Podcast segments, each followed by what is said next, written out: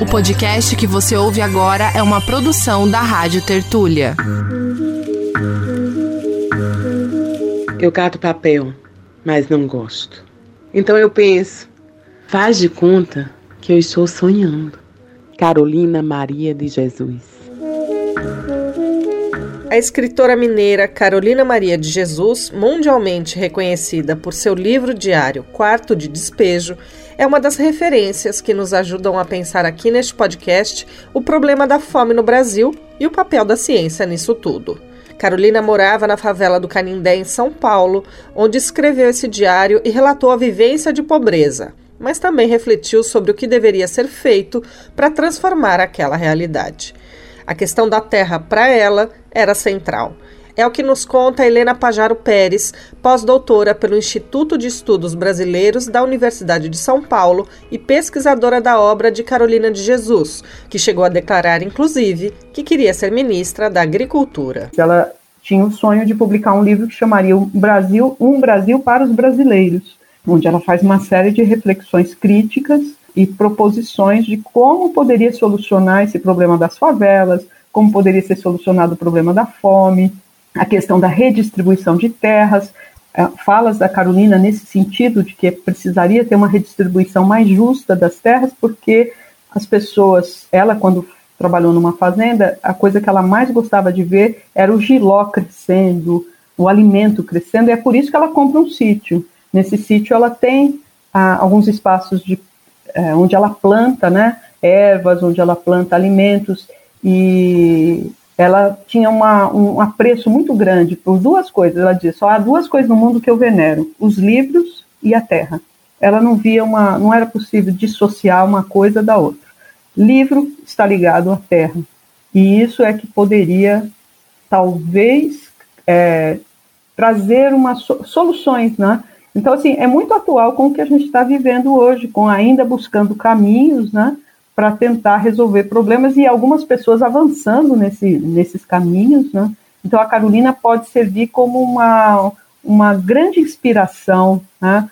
Então, ela, quando diz que quer ser ministra da Agricultura, é porque ela faz uma relação direta entre o fim da fome e o acesso à terra ela diz que enquanto as pessoas, o colono, não tiver a terra para plantar e não for incentivado a ficar no campo, ele não, ah, nós não vamos resolver esse problema. Então ela tem um poema muito famoso, famoso para quem conhece Carolina, né? Que é, os poemas dela não foram assim tão divulgados como Quarto de Despejo, que é o, o e o Fazendeiro. O poema começa assim no, na, na versão publicada: O Colono e o Fazendeiro. Diz o brasileiro que acabou a escravidão mas o colono sua o ano inteiro e nunca tem um tostão. Então ela vai é, retrabalhando essa ideia até culminar no, no, nos seguintes versos: Trabalho o ano inteiro e no Natal não tem abono. Percebi que o fazendeiro não dá valor ao colono. O colono quer estudar, admira a sapiência do patrão, mas é escravo, tem que estacionar, não pode dar margem à vocação. Então ela vai falar não só da fome física, mas da fome intelectual, da fome de, de conhecer, da fome de você ser aquilo que você escolheu ser na vida, de você dar margem ao seu talento. E falar em terra no Brasil é falar de combate à fome com produção de alimentos, sim. Mas é falar também de commodities, como a soja, latifúndio, conflitos fundiários, agrotóxicos e violência. Eu sou Beatriz Pasqualino e este é o segundo episódio da temporada. Hoje vamos falar sobre o agronegócio e a fome. Podcast Ciência da Fome. Esta é uma produção autoral da Rádio Tertúlia. Apoio Instituto Serra Pilheira. Parceria Rádio Brasil Atual.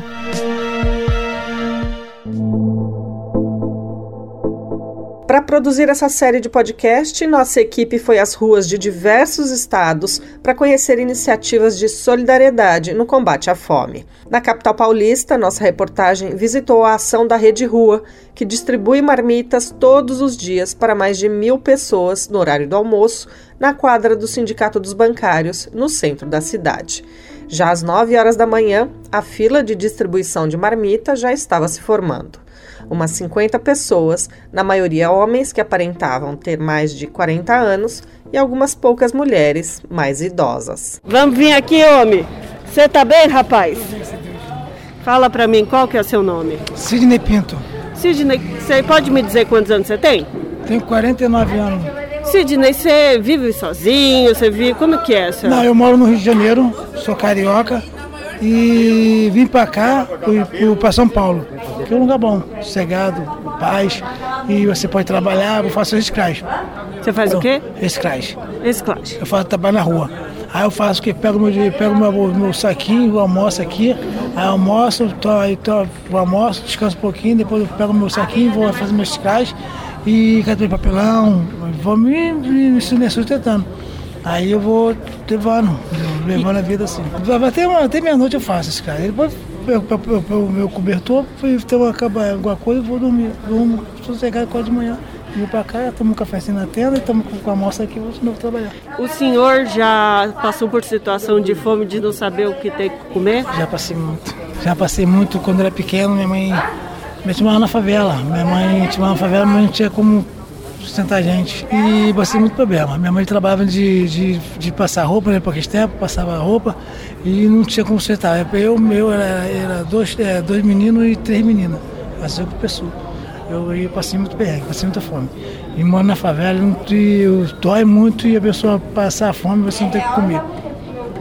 Dói muito, eu sinto muito isso. Já passei, quem passou já sabe. Minha mãe chorava, não tinha, não tinha café, a mãe botava água quente com, com, açúcar para tomar, pão duro me cortava, dá para pegar. E é muito tristeza, muito tristeza. É muito triste, tristeza. O projeto Alimentando Direitos surgiu no auge da pandemia em abril de 2020. Além de distribuir comida, também dá assistência à população vulnerável com atividades educativas, de regularização de documentos e outras ações. O projeto unifica várias organizações, como a Rede Rua, além da Prefeitura. O Emílio Barbosa é educador do projeto e atua ali desde o início das atividades. Aqui é de domingo a domingo, são mil refeições por dia. Aqui a gente não tem muito uma rotina, cada dia é um dia diferente. Então tem dia que as pessoas estão alcoolizadas, tem dia que as pessoas estão passando mal, até por conta da falta de alimento mesmo. Você tem percebido, não sei quanto, quanto tempo você trabalha com população de rua?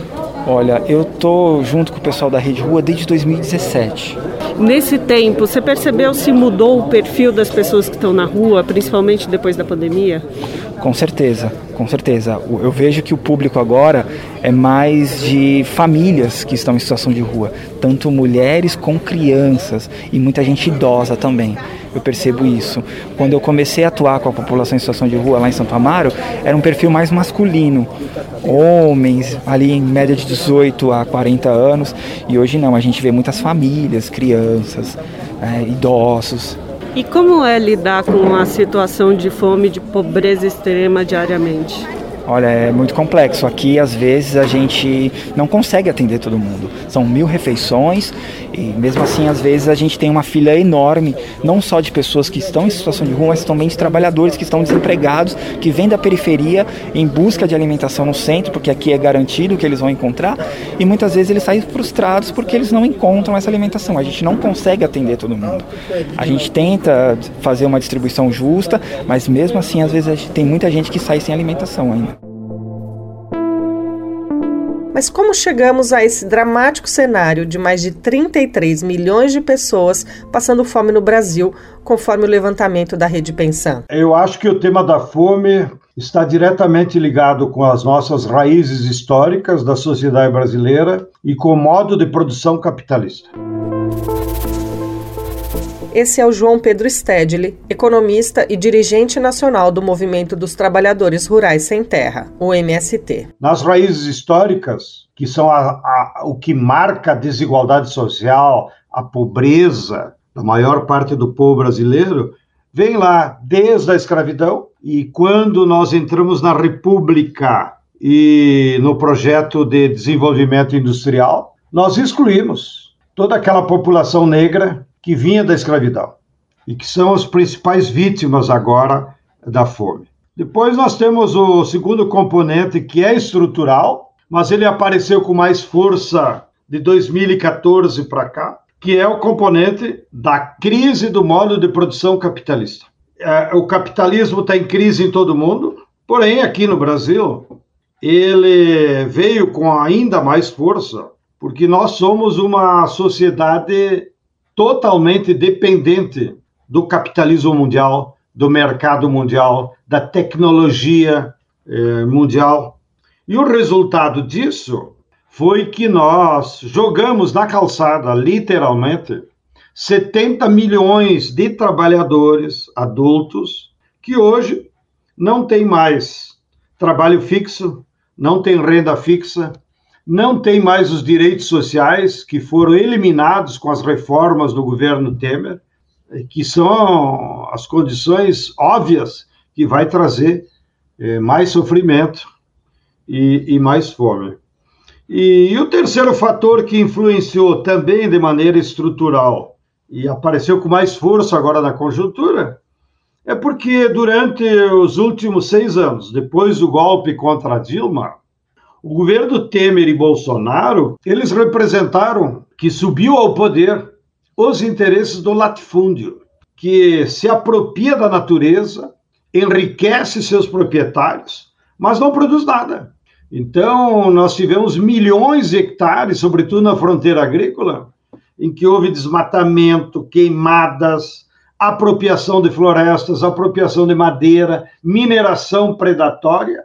E, por outro lado, foi também dado todo o apoio ao agronegócio. O agronegócio é um modelo do capital moderno, ele produz muita riqueza, ele gera renda agrícola, porém, ele só produz commodities para exportação. Ele não produz alimentos. Então, houve uma diminuição da área cultivada de alimentos e houve uma expansão extraordinária de cinco produtos: soja, milho, algodão, cana e pecuária bovina. Tudo isso para exportação. Agro é tech, agro é pop, agro é tudo. Tá na Globo. Bom, essa realidade do agronegócio que o João Pedro Stedley descreveu nos leva direto à situação do povo Guarani Kaiowá no Mato Grosso do Sul, que a gente começou a falar no primeiro episódio deste podcast. Ali, o agronegócio domina e os indígenas ficam confinados em uma reserva na cidade de Dourados, sem espaço sequer para o cultivo da terra. Um contraste com as enormes fazendas de produção de soja e outras commodities. Enquanto isso, os indígenas ali do lado convivem com a fome, como conta Nayara Cortes Rocha. Ela é nutricionista, mestre em saúde pública e assessora de direitos humanos da FIAM Brasil. Os Guarani Kaiowá estão envolvidos pelo agronegócio, né? Então, os territórios onde eles estão são onde eles estão oficialmente são reservas. Então, é, são muitos indígenas em um espaço muito pequeno, a população cresce como todas as populações do mundo crescem, e o território deles é, é muito limitado. E foi uma, uma demarcação é, feita de forma artificial, então juntaram grupos é, diferentes, de etnias diferentes, e mesmo da mesma etnia que não se davam. Então eles estão é, em reservas. Só que eles não estão conseguindo sobreviver nessas reservas, o espaço é muito pequeno. Então, alguns grupos vão para re tentar retomar os seus territórios tradicionais. E aí, é, esses territórios que eles ocuparam durante muitos séculos, hoje são ocupados por pelo agronegócio em grande parte, né? Então ali é produzida bastante soja e com um uso exagerado de agrotóxicos. É, então, ali é um, um exemplo muito prático de como o agronegócio não produz alimento, né? Porque eles estão em meio a uma produção enorme de soja, principalmente, e também tem produção de gado, e eles têm, têm fome. A nutricionista Verônica Agronal Luz, que é professora da Faculdade de Ciências da Saúde da Universidade Federal da Grande Dourados, também no Mato Grosso do Sul, acompanha de perto essa situação na reserva indígena. Ainda povos que estão na floresta, que a gente fala, ah, é tranquilo, certamente eles têm o que comer, né? Ainda assim, existem alguns momentos do ano que eles às vezes não vão ter nada para comer. Nada, porque os alimentos eles não dão de uma maneira contínua, contínua o ano inteiro, né? Ainda por cima tem esses impactos também, né? dessas mudanças no ecossistema, especialmente do desmatamento. E no caso aqui nosso do Mato Grosso do Sul, é a pior condição de fome exatamente por conta desse confinamento em reservas e não, que não tem espaço para eles produzirem. Né? Não tem espaço, é muito pequeno o espaço que eles têm. Quando a gente compara com uma terra de um pequeno agricultor familiar aqui, o pequeno agricultor familiar tem 20 vezes mais terra do que espaço, 20 vezes maior do que uma família de, de indígena. E soma-se a isso a necessidade que eles têm de se ausentar das suas terras para irem trabalhar, ganhar o seu dinheiro. Que ninguém vive mais hoje em dia só da roça. Né? Se você está minimamente inserido num contexto urbano, você precisa do dinheiro. Né?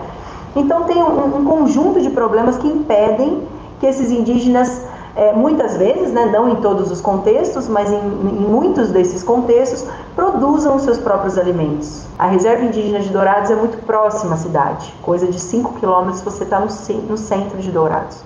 O acesso à alimentação desses indígenas geralmente são base da alimentação, cesta básica. Eles recebem cesta básica emergencial desde 2004. Então é um emergencial que virou o, o, o básico da alimentação deles. Desde 2004, todas as famílias recebem cesta básica, que é arroz, feijão, farinha, açúcar, óleo, né, muito, muitos poucos alimentos. E a gente tem já um estudo que a gente está tentando publicar, um, um, trabalho de conclusão de uma residente nossa que avaliou a qualidade, a quantidade e a qualidade dessa cesta básica. Para uma família de quatro pessoas, não chega a oito dias a gente sabe que a família indígena é muito maior do que quatro pessoas. Então, assim, eles passam fome porque a cesta básica, que é a única, muitas vezes é a única fonte de alimentação deles, acaba logo.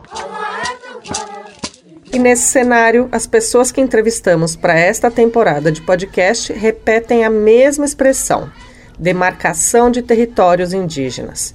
Para Nayara Rocha, da FIAM Brasil, essa é a prioridade para combater a fome entre os povos indígenas. Eu acho que é muito importante a gente enfatizar que a fome entre povos indígenas ela está associada ao não reconhecimento, à não garantia dos territórios tradicionais, à intrusão nesses territórios, à depredação dos recursos natura, naturais, associado a políticas indigenistas muito equivocadas, né, que não garantem a soberania alimentar dos povos indígenas. Então, para a gente enfrentar de fato a questão, é, esse cenário da, dramático de insegurança alimentar, o essencial é demarcar as terras indígenas. Isso é sem demarcação, sem reconhecimento e proteção desses territórios, é impossível a gente superar a insegurança alimentar e nutricional, porque é, não só a segurança alimentar, mas a vida dos povos indígenas, ela precisa do território e os recursos naturais, né? Então, a segurança alimentar e nutricional, ela está é intimamente relacionada ao acesso aos bens comuns: terra, água, semente, caça, rios, né? Mas e onde entra a ciência nisso tudo? No campo da ciência, a gente precisa e acho que na, no campo da segurança alimentar e nutricional isso tem sido olhado com cada vez mais atenção, mas a gente ainda não conseguiu avançar o tanto quanto é necessário, que é desenvolver instrumentos adequados para fazer diagnósticos, por exemplo, de insegurança alimentar e nutricional próprios para os povos indígenas. E aí cada povo vai precisar de um instrumento para avaliar a insegurança alimentar e nutricional que está relacionada com todos esses aspectos culturais e ambientais, né? É, a gente, e a gente na FIAN está fazendo um trabalho agora de adaptação da escala brasileira de insegurança alimentar para os povos Guarani Kaiowá. Na verdade, a gente tá, é, a gente tem uma parceria com a Universidade Federal da Grande Dourados. É, a gente usa então essa escala brasileira que é validada para a população nacional e está adaptando ela para os Guarani Kaiowá. Acho que a ciência também tem um papel de, de produzir evidências científicas para subsidiar políticas públicas adequadas. Para o geógrafo Eliel Benites, que é do povo Guarani Kaiowá e é diretor da FAIND, a Faculdade Intercultural Indígena vinculada à Universidade Federal da Grande Dourados, é preciso transformar as universidades brasileiras e valorizar os conhecimentos científicos indígenas. Mas também a própria universidade tem uma, ela tem uma tradição de resistência aos povos, né? ela tem uma estrutura de pensamento que ela não é flexível aos conhecimentos e saberes tradicionais indígenas. É, esse é um ponto que merece também um de, outro debate, porque o processo de formação dos acadêmicos indígenas, ela tem que partir nessa perspectiva, né, é, de produção de conhecimento mais holística, mais dialogada, né, em diversas áreas, para resolver os problemas dos povos, né. Então, nesse sentido, é necessário investimento né, para que os povos indígenas possam adentrar mais no, na, na universidade, mas não como um reprodutor do conhecimento da forma que a universidade se estabelece, mas um sujeito que vai transformando a própria universidade, né, redefinindo o seu papel no contexto da, da crise climática global que a gente vive. E então por isso a, a, a presença indígena na universidade é fundamental, mas ela precisa ter uma consciência de que ele precisa transformar essa, esse espaço de diversas áreas. Então não, não basta o indígena estar na, presente, mas ele precisa é, ela precisa transformar a própria a, a, ideia, a forma, a metodologia de pesquisa, a forma de pensar, né, é, e para a gente possa construir novos conhecimentos. E os saberes indígenas é um caminho. A gente por isso que a gente vem falando em vários meios de comunicação e conhecimentos e artigos que a questão indígena não é um problema, é uma solução e que precisa a sociedade, ciência, enfim, o governo, o Estado considerar os povos indígenas como diversidade e como riqueza e não como um problema. Por tudo isso que a gente está ouvindo, o caminho passa necessariamente por políticas públicas. É assim que se deve combater a fome. Essa é uma das lições deixadas pelo geógrafo Josué de Castro, autor do renomado livro Geografia da Fome, escrito nos anos 40. E a ciência tem papel fundamental no desenho e embasamento dessas políticas. Quem comenta esse legado de Josué de Castro é o engenheiro agrônomo José Graziano. Ex-ministro no governo Lula, ele foi encarregado de implantar o programa Fome Zero e também atuou como diretor-geral da Organização das Nações Unidas para a Agricultura e a Alimentação, a FAO. José de Castro tem, deixou muitas lições aprendidas ao longo das suas diferentes fases da vida. Primeiro como médico, depois como um grande escritor, também político, né? foi deputado e embaixador. Eu diria que é, a principal lição que ele, quando começa como médico no Recife, ele identifica claramente a fome dos operários das uh, indústrias para a qual ele trabalhava. Ele, ele identifica como causa é, das doenças desses operários a fome, a má nutrição. É, e eu acho que a partir daí é, ele começa a fazer uma série de levantamento das condições de vida da classe operária no Recife, e é a partir daí que ele constrói todo o seu pensamento que a fome era originária é, dos uh, más condições de vida e dos baixos salários pagos, uh, e não tinha nada a ver com causas naturais. Na sua já maturidade, quando ele publica a Geografia da Fome, em 46, é, ele já trata a fome como algo que não, nada tem a ver como natural, nem é provocado por catástrofe da natureza, como a seca, por exemplo. Na época se é, atribuía é, sempre a seca, no, principalmente no Nordeste, as causas da fome. Mas ele identificou a fome claramente como fruto das relações sociais, da exploração dos homens pelos homens. Ah, essa é a mensagem que está é, em Geografia da Fome e, como tal, podia ser combatida com políticas públicas. Né? Ele foi um grande formulador de políticas públicas. Enfim, é, tem muitas lições que nós devemos retomar, mas eu diria que a fundamental dela é que a fome não tem nada de natural, pelo contrário, é uma violência. Na contramão das lições de Josué de Castro estão os recentes governos brasileiros. Temer e Bolsonaro.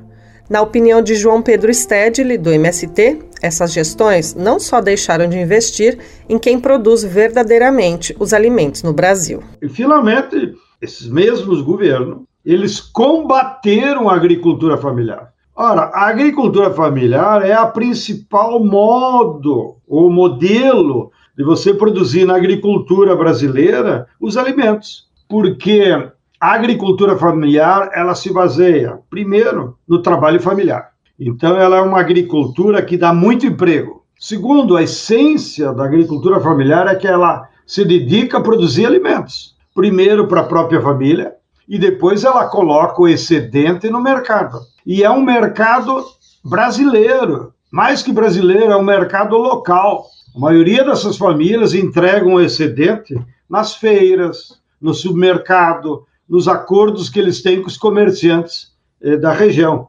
Ainda que na região sul nós tenhamos também agricultores familiares camponeses que, por estar integrados com a agroindústria do frango, dos suínos, do leite, parte da produção deles também vai para as exportações.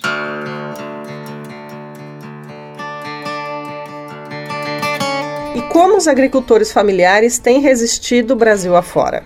Nossa reportagem foi à Praça da Alegria, no centro de São Luís, no Maranhão. Ali é onde acontece a Feira Agroecológica e Solidária de São Luís, todas as primeiras quartas-feiras de cada mês. Os camponeses comercializam alimentos orgânicos que são cultivados nos municípios da região do Munim. São eles Morros, Rosário, Presidente Juscelino e Cachoeira Grande. De que forma a agroecologia ajudou na sua geração de renda para sua família, afastando a fome? É, a agroecologia, quando ela entrou na nossa casa, na nossa vida, ela veio fazendo uma transformação. Até porque antigamente a gente só trabalhava o roçado mesmo em si. A gente não trabalhava com plantas leguminosas, não trabalhava, era só mesmo por consumo. Porque logo a gente não tinha mercado. Quando a gente, a gente pensava que não tinha mercado. Aí de repente, quando ela veio, veio com tudo. E aí a gente não tinha quase nada. Passava às vezes até fome. Essa é a Maria Leia Borges, de 52 anos e mãe de seis filhos. Ela é da Associação dos Pequenos Produtores Rurais do povoado Lagoa da Onça e cultiva mandioca, milho, arroz, feijão, fava, machixe, quiabo, além de frutas como mangaba, manga e coco. Aí hoje nós temos tanto para o consumo e para comercialização. Graças a Deus, desde que a agroecologia entrou nas nossas vidas, até a saúde da gente melhorou porque o impacto do veneno era muito grande também nas comunidades, para matar os insetos, as saúvas. A gente pensava que matando ela ia melhorar a situação. Hoje a gente manuseia elas com defensivo natural, né? Então isso para nós é agroecologia. Conservação do solo é agroecologia. É, cuidar bem da terra é tudo de bom para nós, porque antigamente a gente, no quintal mesmo, a gente queimava todas as folhas. E hoje não, eu junto as folhas do quintal e ponho nos pés das plantas. Com essa ela se mantém, entendeu? Então a agroecologia, quando ela entrou, essa melhoria em 100% ela entrou arrasando nas nossas vidas. Até o comportamento do casamento mudou, porque a gente não saía, entendeu? Mas hoje o marido viu que os homens só eles pegavam dinheiro as mulheres nem pensar em pegar dinheiro. Só eles iam para o comércio. Hoje não, hoje está na mão das mulheres. Nós é que sabemos o que precisa em casa, nós é que sabemos com que gasta o dinheiro. E eles sempre com parceria, trabalhando junto, né? Nessa feira agroecológica e solidária, criada em 2016, alimentos orgânicos não são necessariamente produtos caros. É o que explica Carlos Pereira, da Associação Ecológica Tijupá. A gente tem um entendimento de que os produtos de base agroecológica não são produtos que fiquem restritos apenas à venda para consumidores de maior renda. A gente tem que esses produtos, né, até porque nós, nós temos também essa estratégia, tanto da agroecologia como da solidariedade, nós temos também a questão de pensar na segurança alimentar e nutricional. E a gente entende que todo o processo de desenvolvimento ele tem que ser inclusivo. E essa feira ela tem a prática dos preços justos, ou seja, preços que são bons tanto para os consumidores quanto para os produtores, né? Então a feira ela proporciona que pessoas de uma menor camada de renda possam ter acesso esse tipo de produto de qualidade. Neste segundo episódio do podcast Ciência da Fome, você ouviu o áudio da Rede Globo. O podcast Ciência da Fome é a primeira produção autoral da Rádio Tertúlia. Esta temporada é de cinco episódios. Temos o apoio do Instituto Serra Pilheira e parceria de veiculação com a Rádio Brasil Atual.